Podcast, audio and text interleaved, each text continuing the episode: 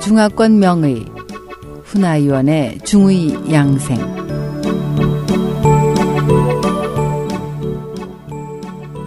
안녕하세요. 중의사 훈아위원의 한방 양생 시간입니다. 오늘은 침과 뜸의 다른 금기에 대해서 알아보겠습니다. 황진해경에도 함부로 침을 놓을 수 없는 상황에 대해 여러 곳에서 비교적 자세히 언급하고 있습니다.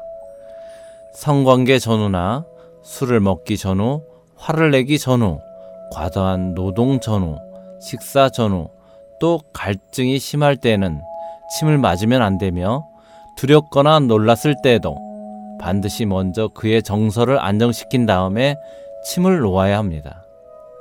또 수레를 타고 온 환자는 잠시 누워 쉬게 한 다음 2, 30분 정도 지나서 침을 놓는 것이 좋으며 멀리서 걸어서 찾아온 환자일 경우에는 앉아서 5, 60분 정도 쉬게 한 후 침을 놓는다고 했습니다. 이렇게 하지 않으면 환자의 맥이 어지러워지거나 기가 흩어져서 영위의 순환이 거꾸로 되거나 경락의 기운이 부족해질 수 있어서 자칫 잘못하면 병이 음으로 들어갈 수 있기 때문이죠. 마찬가지 이유로 매우 놀라 기가 어지러울 때는 침을 놓지 않습니다. 그러나 어떤 의사들은 이런 금기들을 무시하고 침을 놓아서 환자의 몸에 강한 자극을 줍니다. 신체가 강한 자극을 많이 받으면 뇌수의 진액이 마르고 심지어 오미를 잃게 되는데 이것을 가르켜 실기라고 합니다. 자침 금기를 다룬 자금론에도 침과 뜸의 금기에 대한 언급이 있습니다. 가령 부에 침을 찔러 큰 혈관을 건드리면 피가 멎지않아 죽는다는 내용이 있는데요.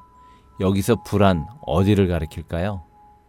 바로 발등에서 가장 큰 혈관이 지나는 충양혈을 말합니다. 이와 유사한 내용이 친구 대성 금친가에도 등장하는데 바로 충양에서 출혈이 생기면 유명을 달리한다라고 했습니다. 그 외에 얼굴에는 유맥이라는 혈자리가 있는데 눈과 관련이 있습니다. 이곳을 찔러서 출혈이 생기면 눈에 큰 핏덩이가 생겨서 어혈을 만들 수 있고 시신경을 누르거나 혹은 눈에서 안구 움직임과 관련된 근육을 건드리면 실명할 수도 있습니다. 이 외에도 머리 위에 혈에 침을 놓다 뇌를 찌르면 즉사할 수 있고 혀 아래에 있는 혈관을 깊이 찔러서 출혈이 그치지 않으면 벙어리가 될 수도 있습니다.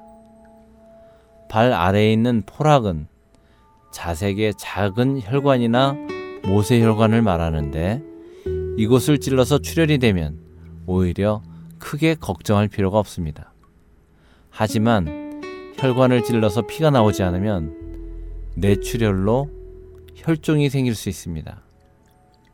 또 오금의 가운데인 위중에 큰 혈관을 잘못 찌르면 기절하거나 얼굴이 창백해지면서 쓰러질 수 있습니다. 기가 중맥은 서해부를 가리키는데 이곳을 찔러서 혈종이 생긴 것을 서부라고 합니다. 척추뼈 중간인 척간을 잘못 찌르거나 척수를 찌르면 곱사등이 될 수가 있고 또 유방 근처인 유중이나 유방 등을 잘못 찌르면 혈종이 생길 수 있습니다. 손바닥에서 물고기 배처럼 볼록한 어복 아래에 있는 혈관을 찔러 피가 나오지 않으면 아주 위험한데 혈종이 생겨서 부풀어 납니다. 그 외에 무릎 양쪽의 스라는 무릎 관절과 직접 연결된 곳으로 너무 깊이 찔러서 관절이 새어나오면 걸음을 걷지 못할 수 있습니다. 지금 많은 양의사는 무릎이 부은 사람을 치료할 때 주사기로 관절액을 빼내는데 후에 상태가 안 좋은 경우가 많습니다. 자금론에는 심장을 찌르면 하루 만에 죽는데 탄식을 한다. 간을 찌르면 고통을 호소하다 5일 만에 죽는다. 신장을 찌르면 6일 만에 죽는데 재채기를 많이 한다. 폐를 찌르면 3일 만에 죽는데 기침을 많이 한다. 비를 찌르면 10일 만에 죽는데 자꾸 삼킨다. 담을 찌르면 하루 반나절 만에 죽는데 구역질을 한다라고 기록되어 있습니다. 중국 고대에는 이렇게 침과 뜸에 대해 이미 풍부하고 상세한 임상 관찰이 있었고 매우 깊이 있는 연구가 진행되었습니다.